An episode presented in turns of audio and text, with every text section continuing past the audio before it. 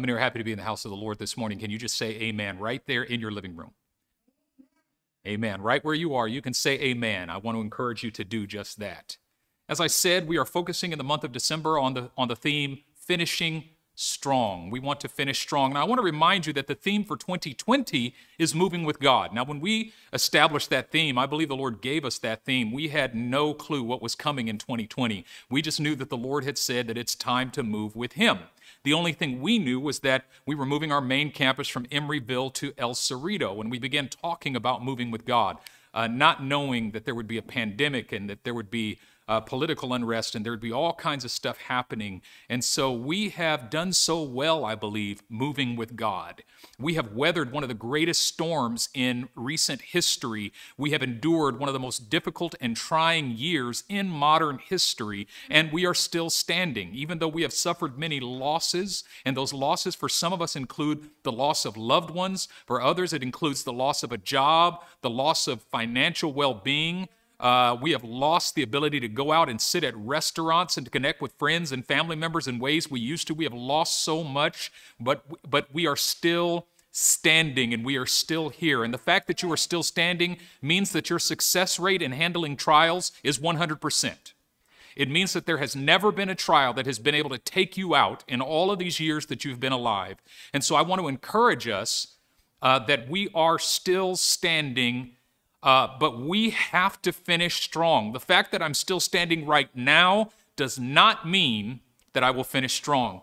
And uh, sometimes, right at the end of the battle, we lose our position.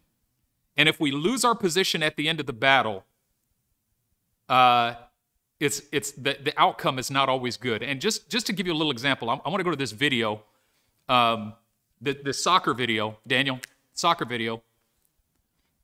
And I, want you to see uh, what happens here. So the video's coming up now, and uh, watch watch what happens here. Okay, this this guy he's he's getting ready to kick, and the the goalie is gonna block. Right now, watch what happens. Did the kick happen? Okay, kick happens. He blocks it. Right now, the goalie is celebrating, and the kicker is mourning. But watch the ball. The goalie is celebrating too soon, and the kicker is mourning too soon.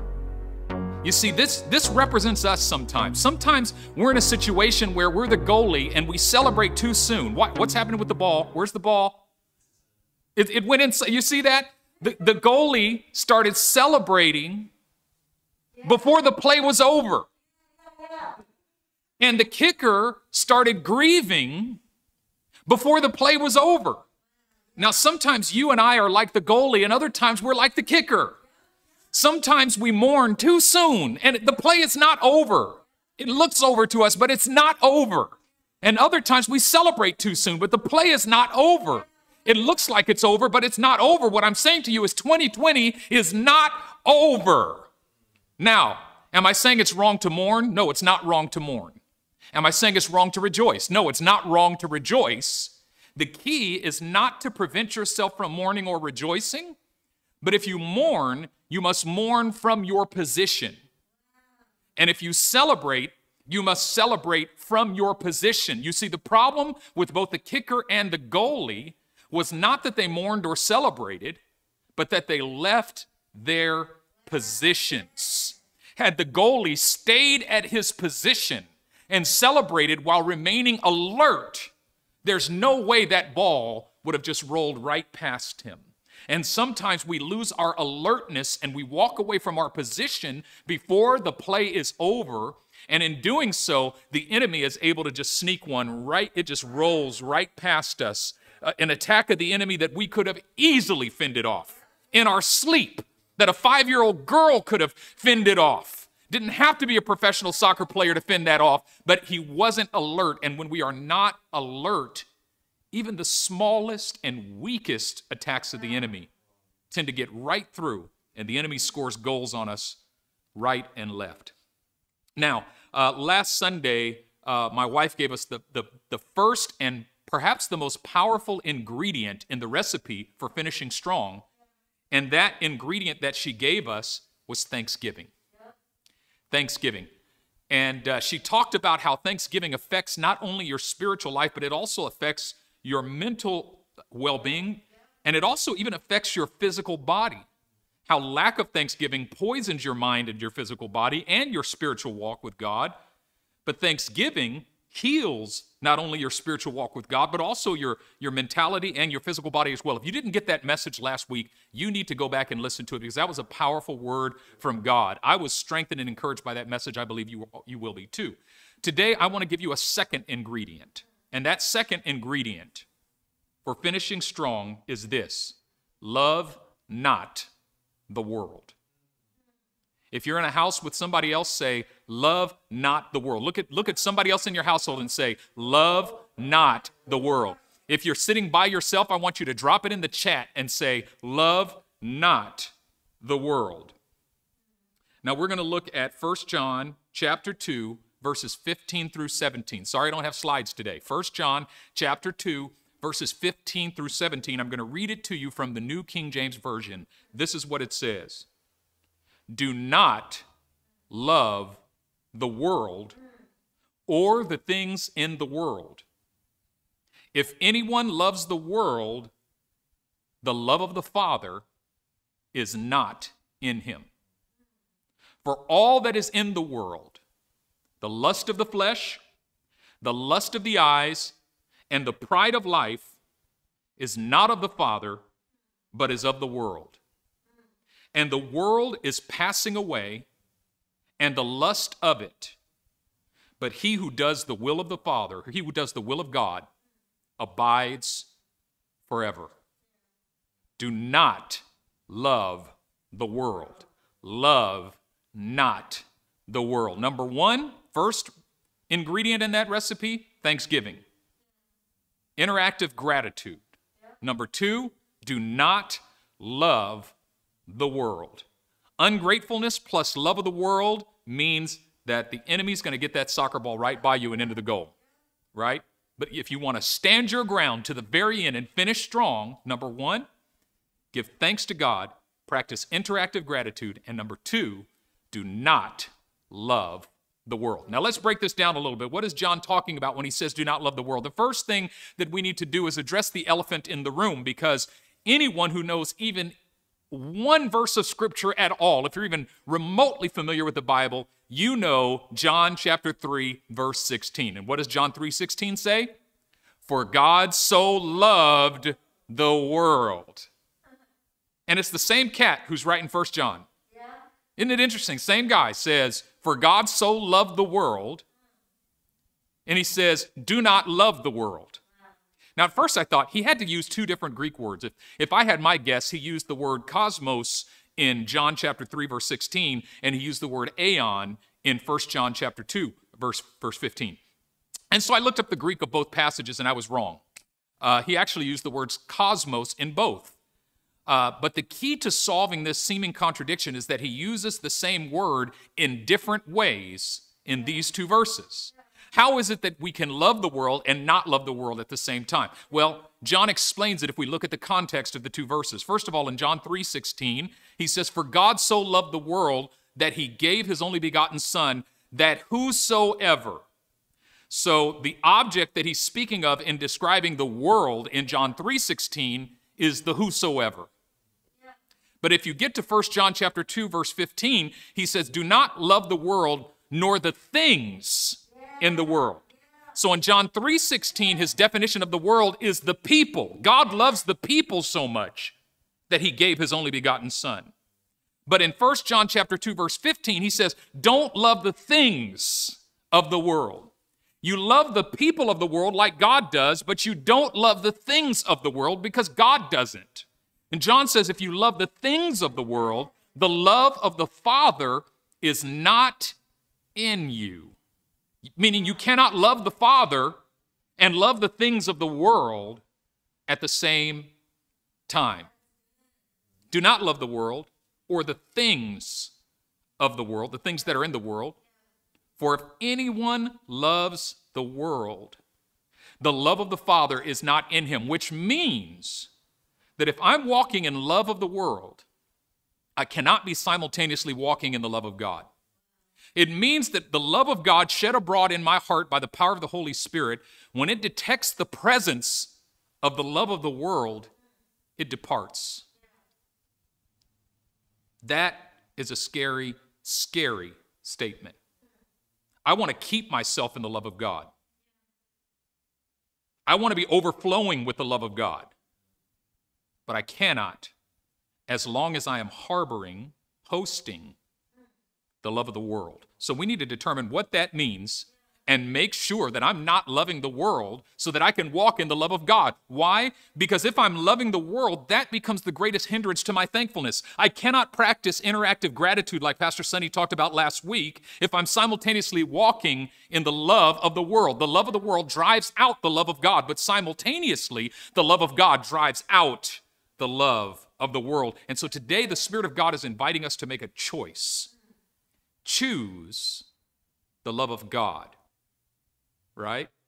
All right, now we're going to get into this. So, first of all, John says, do not love the world. The word love there, um, some of us know that there are three different Greek terms used in the New Testament for the word love. Sometimes when you see the word love in the New Testament, it is the translation of the Greek term eros.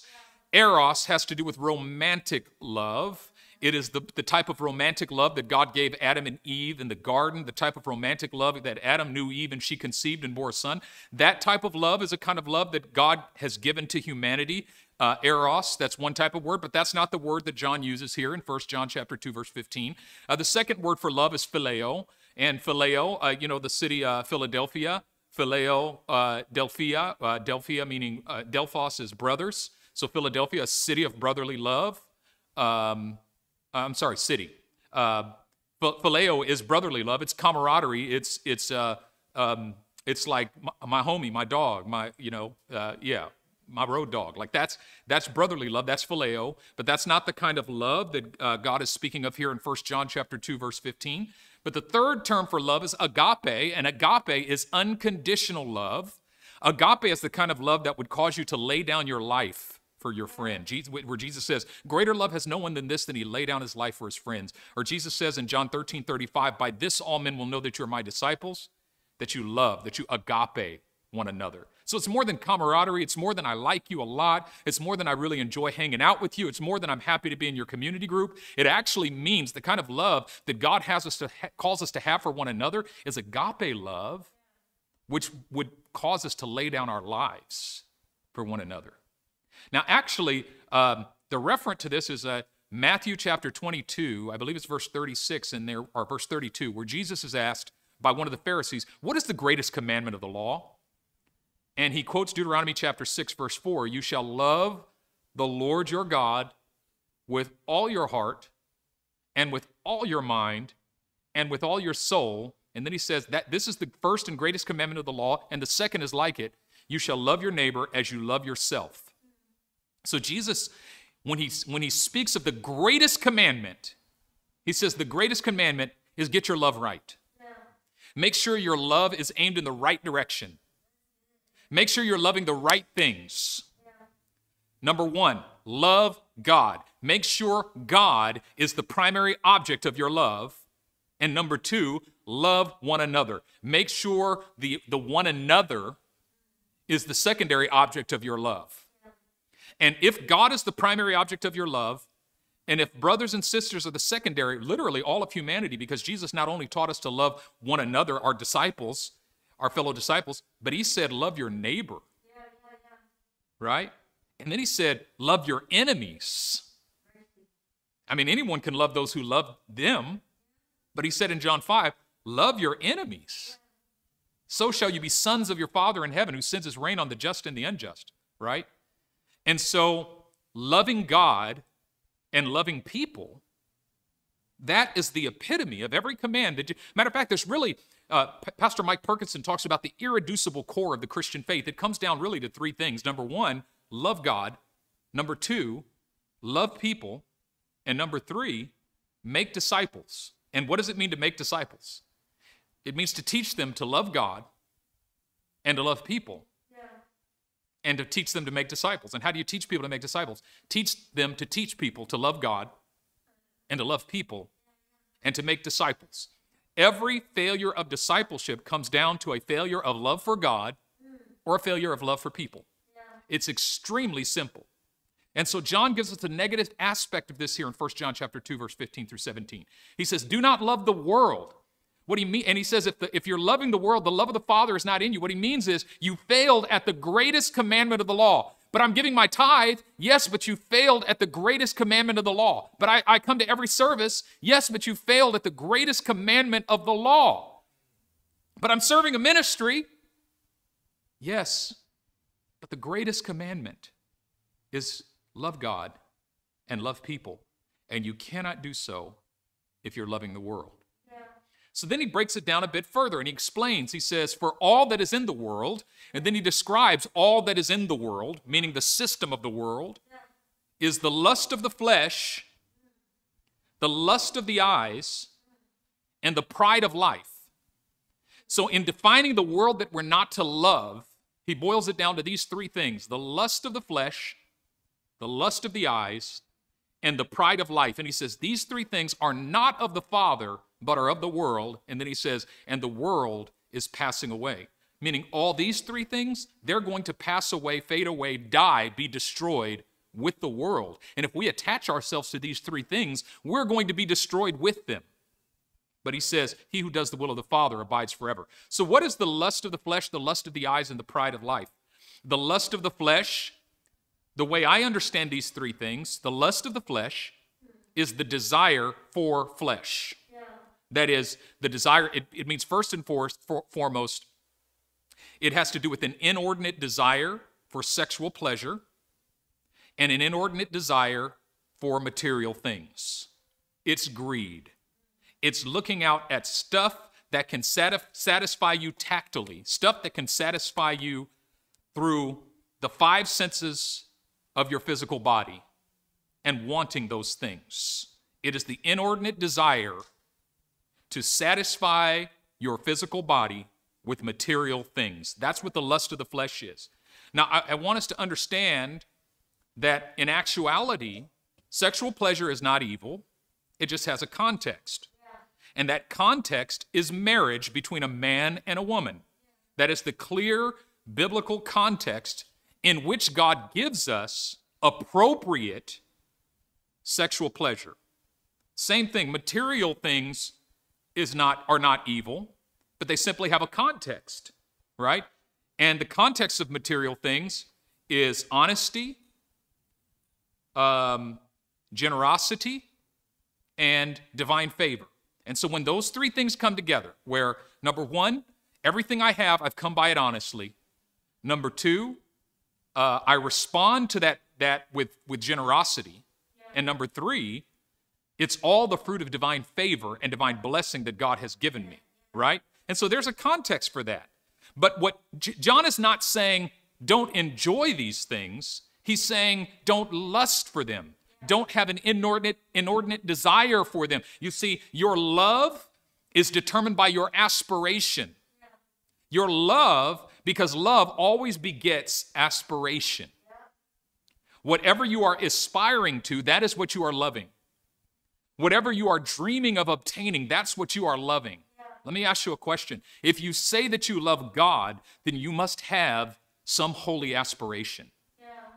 That is, there must be some deep desire on the inside of your heart to acquire something that comes from God.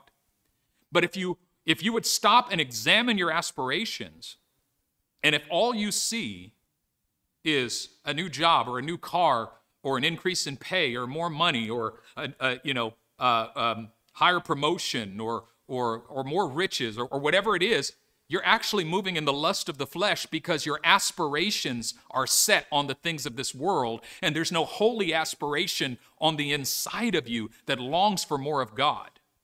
And so how do you overcome the lust of the flesh? Do you do so by simply i'm just going to stop wanting those things no you can't stop wanting those things, but what you can do is replace them by setting your eyes on Jesus, the author and the finisher of your faith, and setting your aspirations upon Him. And one of the ways that's helpful for me is to draw close to people in my life who are walking at a higher level of intimacy with God than I am, and then setting my affections on imitating their faith.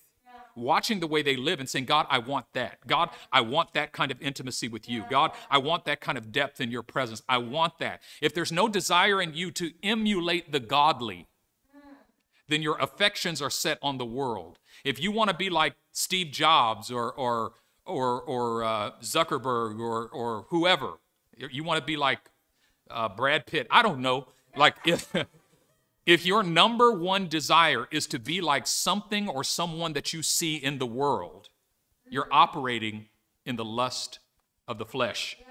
There's a couple verses here uh, in Proverbs Proverbs 23 17 says, Do not let your heart envy sinners, but be zealous for the fear of the Lord all the day. Did you hear that?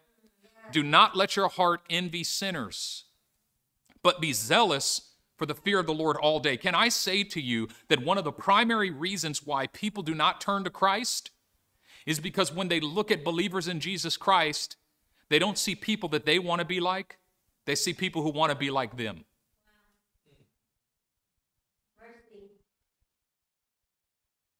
They see people who are still longing for more of the world. And if, if my heart is full of longing for more of the world, then when unbelievers see me, they see nothing of me that they want to be like because I'm just like them. Do not let your heart envy sinners, but be zealous for the fear of the Lord all the day. Being zealous for the fear of the Lord all the day means setting my affections and my aspirations yeah. upon the holiness of God. And this is one of the most powerful evangelistic things that we could ever do. Mm. Proverbs 24 1 says, Do not be envious of evil men, nor desire to be with them. And so our affections, our desires are often set on the things of the world. And that's the lust of the flesh. And then John goes on to talk about the lust of the eyes. So just as the lust of the flesh is the desire, the inordinate, inordinate desire for physical material things that can satisfy my physical material body. The lust of the eyes is the desire for more eyes, more eyes to be on me, more people to see me, more people to know me, more recognition, more fame, more affirmation. Look at me, see me. I want more people to see me and know me and and I want more likes on my Facebook and I want more follows on my YouTube and I want I want more subscribers and I want more more more I, I, want more awards and I just want to be successful and I want to be seen and and you set your, we set our affections on the eyes of others seeking our affirmation from people instead of from God. The lust of the eyes is opposite of the love of God. Because the love of God means I only want one set of eyes to be on me. I'm only conscious of one who is looking at me. The scripture says, The eyes of the Lord are upon the righteous, and his ears are attentive to their cry.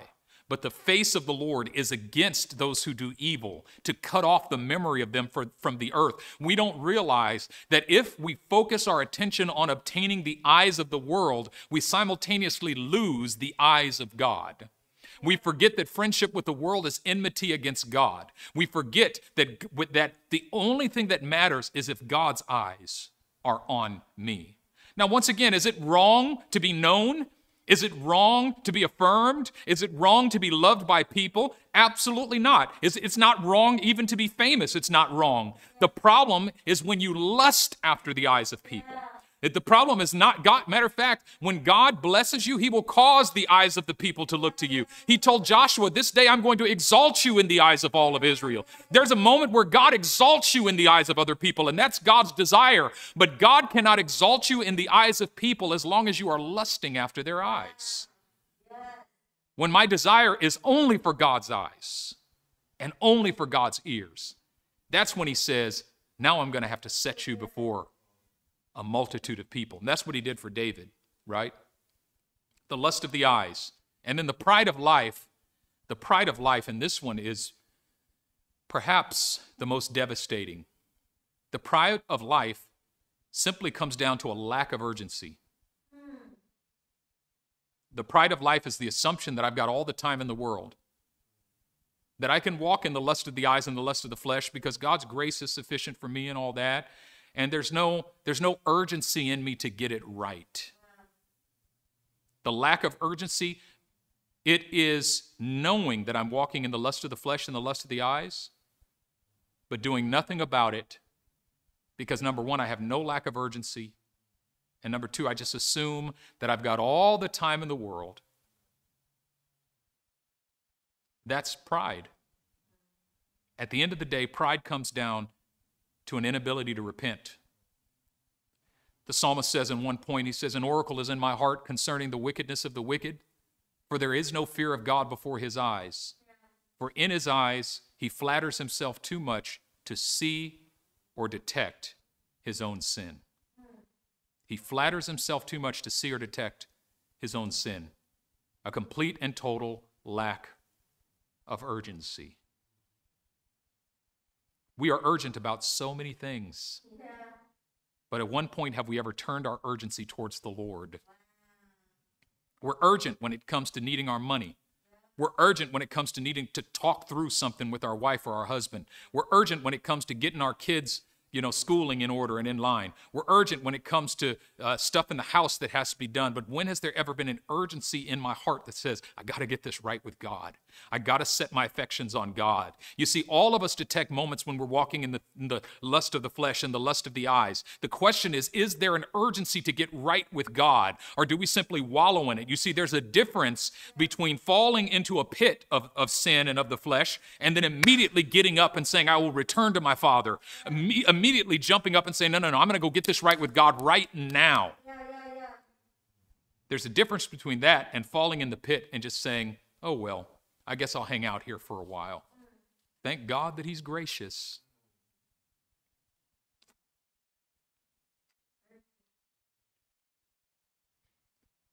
Love not the world. Don't love it. Don't love it. And this is the great paradox within which our faith develops. The great paradox is that it's God's, He delights to give us the kingdom. It's His good pleasure, He said. And He gives us all things freely to enjoy. It's His pleasure. Because we can take this message so far as to mean that if you've enjoyed anything that you have in life, you're in the flesh. If you've received any recognition at all, you're in the flesh. And that's not what it means at all. He gives us all things freely to enjoy. The key to avoiding the love of the world is simply to ensure that my heart is focused on the love of God, that my primary aspiration is always something from heaven. Yeah. That my primary aspiration is always, always, always something from heaven.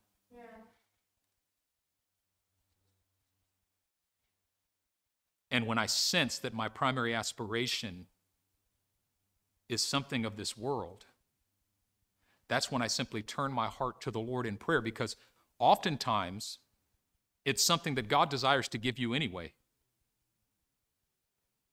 And my worry is that if I turn my heart away from that aspiration, I'll never get it. Yeah. And you know what? Maybe I won't. But I think we think way too little of God in that regard. And we forget that He loves to give more than we love to receive. That He desires to bless us far more than we desire to be blessed that he loves to see his children rejoice in his favor, that he desires to clothe us with favor as with a shield. The problem is we simply don't trust him. The lust of the flesh and the lust of the eyes is our desire to obtain by our own power yeah. that which God has already determined to give us yeah. by his power. Mm. And in doing so, we deify the blessing wow. and demote the blesser. It's time for us to demote the blessing, to prioritize the blesser above the blessing. Because how does it make any sense to desire the blessing but not the blesser. Isn't it better, infinitely better, to have the blesser than to have the blessing? Isn't it infinitely better to know that his eyes are upon you? To be able to say, as David said, I've set the Lord always at my always before me because he is at my right hand, I shall not be moved.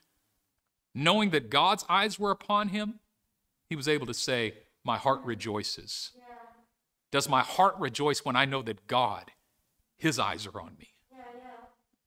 My tongue also will be glad my body also will rest in hope. Some of you have had anxiety in the night seasons, and it's simply because there's a longing in you and an aspiration in you to possess that which is just out of your reach, and you're trying to close that gap by your own power.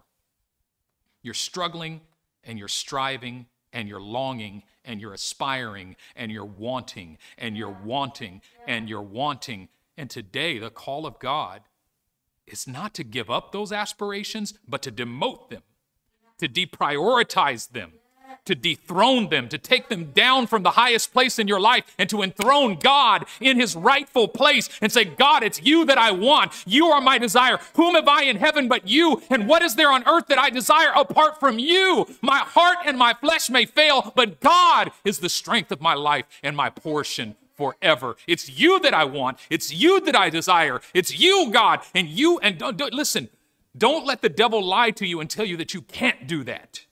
That's a lie. You can't do it by your own power, but the moment you turn your heart to the Lord, the Holy Spirit will empower you to make God the number one love of your life, the heart of your aspiration. Love, not the world. Do not love the world. Jesus says this for those of you that are bound by sin, struggling to get free, and can't seem to find the path out of the darkness that the enemy has drawn your soul into and tied you up, Jesus gives this promise If you love me, you will keep my commandments. That's a promise which means that the pathway out of every form of disobedience hmm. is loving Jesus. Taking time every day to turn your affection toward Jesus. To just begin to say, Jesus, I love you. And I know the moment you say, Jesus, I love you, the devil's going to lie to you and say, No, you don't. No, you don't. No, you don't. You don't love Jesus. Look at all of the disobedience in your. Listen, you need to stomp on that power of the devil and say, Yes, I do. Jesus, I love you. I love you. And even say, Lord, I'm speaking this by faith. I'm speaking this by faith. I love you. I love you with my soul. I love you with my heart. I love you with my mind. Because as you speak that affirmation, that love, that adoration, and that affection to Jesus, something's going to begin to change in your heart and mind. But you need to love him in the morning. You need to love him in the afternoon. You need to love him at night. Communicating love love for Jesus, practicing intentional love for Jesus in conjunction with the thanksgiving that my wife taught us how to do last week. You're going to finish strong. You're going to finish strong. Amen? Amen. Amen. Come on. I want you to bow your head right now. Bow your head right now and let's pray. Because you need to do this right now. This is a step that you need to take. I want to, I, I exhort you right now in the name of the Lord Jesus Christ, that you would move in the direction of this word, that you would practice. You cannot, by your own power, stop loving the, the world, but you can, by the power of the Holy Spirit, start loving the Lord. And if you would intentionally direct your adoration and your affection toward the Lord Jesus, when the love of God comes in, it will drive out the love of the world. It's just going to happen naturally. It's going to happen naturally. The Holy Spirit will do it. You simply have to focus. And every time, if you fail, if you fall into sin, or if something happens and you know you've messed up, immediately go back to adoring Jesus. Just begin to speak adoration to Jesus. Just begin to speak it every time, immediately. Don't wallow in shame. Don't wallow in self condemnation. Don't wallow in guilt. Don't lay on the floor and have a pity party and talk about how horrible you are and how terrible you are and how God should probably just kill you. Stop it. You're, speak, you're becoming Satan's prophet when you do that. You might as well thus say might as well say, thus saith Satan. I'm horrible. I'm terrible. That's not what God is saying. What God is saying is what any good father would say when his child poops all over themselves. What if your child pooped on themselves and then laid on the floor and said, I'm so nasty, I'm so horrible, and your father standing there going, Come to me, let me clean you up, come to me, I'll clean you up. And then, no, I'm just, oh, I'm just so horrible, I'm so terrible, and I'm nasty. Yes, you are, but if you come to me, I'll make you not nasty. I'll wash you and I'll cleanse you and I'll reclothe you, I'll put clean clothes on you. That's what the Father is saying to you today. And this is why He sent His only begotten Son, because remember, John 3 16. God so loved the world, meaning the people of the world. He hates the things of the world, that is, the lust of the flesh, the lust of the eyes, and the pride of life. But He loves you. And even if you're walking in the lust of the flesh, the lust of the eyes, and the pride of life, and He hates those things, He still loves you. And what He's looking for is the one that He loves to come running to Him just as you are not to try to clean yourself up first, but come running to Him just as you are. The song that we used to sing in the old church I grew up in said, Just as I am without one plea, but that thy blood was shed for me. Just as I am without one plea, but that thy blood was shed for me. Spend less time hating yourself and more time loving Jesus. Stop hating yourself and start loving Jesus. Stop rebuking yourself and start blessing Jesus. Stop talking about yourself. Stop thinking about yourself. Stop worrying about yourself and start loving Jesus. Stop saying how dirty you are and start saying how holy He is, how clean He is, how beautiful He is. It's not about you anyway.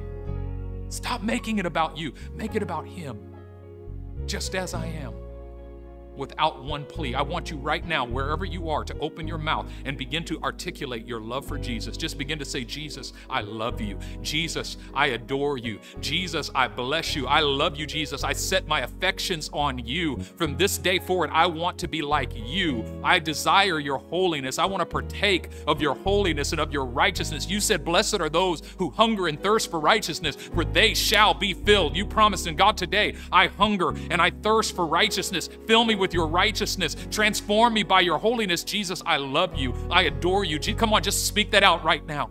Speak it out right now. Speak it out right now. Jesus, I adore you. I adore you. I love you. I love you. I love you. Father, I adore you. Lay my life before you. How I love you. How I love you. How I love you, Jesus. How I love you. I bless you. I bless you. Freedom is coming right now as you communicate your love for Jesus. O holy child of Bethlehem, descend on us, we pray. Cast out our sin and enter in. Be born in us, we pray. Oh, come, let us adore him. Oh, come, let us adore him. Oh, come. We don't know how powerful adoration is when you adore him. It's the power of freedom. The power of freedom is in your adoration. Adore him. Adore him. Adore him. Holy Spirit, right now, fall on every soul, on every heart, and every mind. I can sense it right now. The Holy Spirit is coming right where you are. He's touching you. He's setting you free. I just, as the word came forth and as the truth went forth, the Holy, some of you have just slipped deep down into the lie. You were in this dark place of self-condemnation and, and self-pity and, and, and all of these things and didn't know how to get free from the lust of the flesh and the lust of the eyes and the pride of life. But today the Holy Spirit is setting you free and bringing you back into that place of deep love for Jesus because that love for Jesus was already on the inside of you. It was already there. It was already there. And the love of God, it departs from our hearts when we walk in the love of the Lord, of the world, but it waits right at the door. He doesn't abandon us. He simply waits. He says, I'm going to step, I'm to step out and I'll, I'll be right here at the door, but I'm going to stand at the door and knock. And if you hear my voice and open the door, I'll come in. He's always ready to come sit at the table with you. And so, Father, I just speak your blessing over each and every one of these sons and daughters of yours.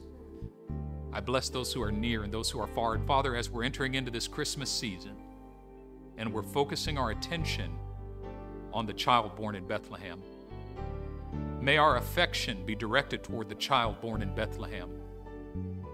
Lord, somehow in our culture we've taken an event a celebration that's supposed to be about you and made it about ourselves. So that the question we ask is, What do you want for Christmas?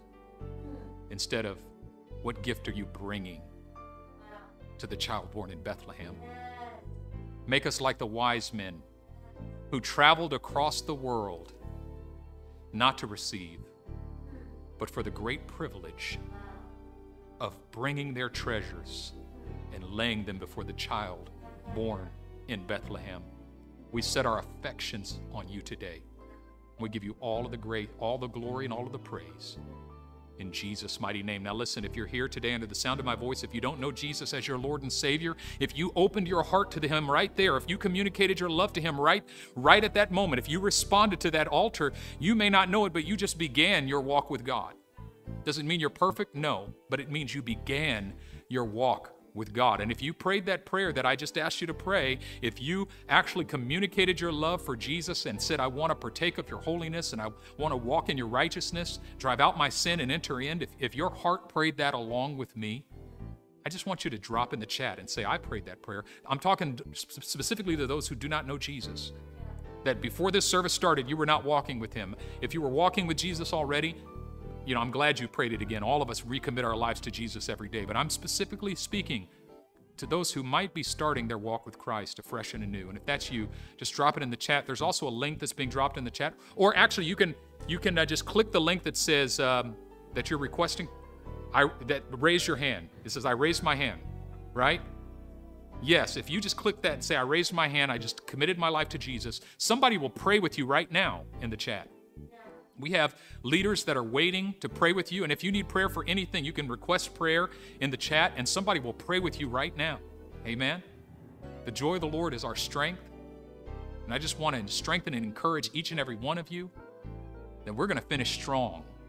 But we finish strong this year by practicing every day intentional thanksgiving and every day intentional love for Jesus. Direct your adoration to Him. Amen. I'm going to ask my wife to come now. And we're going to close in just a second. We love each and every one of you. We're so thankful to God for what He's doing. Mm. Amen. Amen. God, ain't she pretty? Isn't he handsome? She's so pretty. He's so skinny now, right?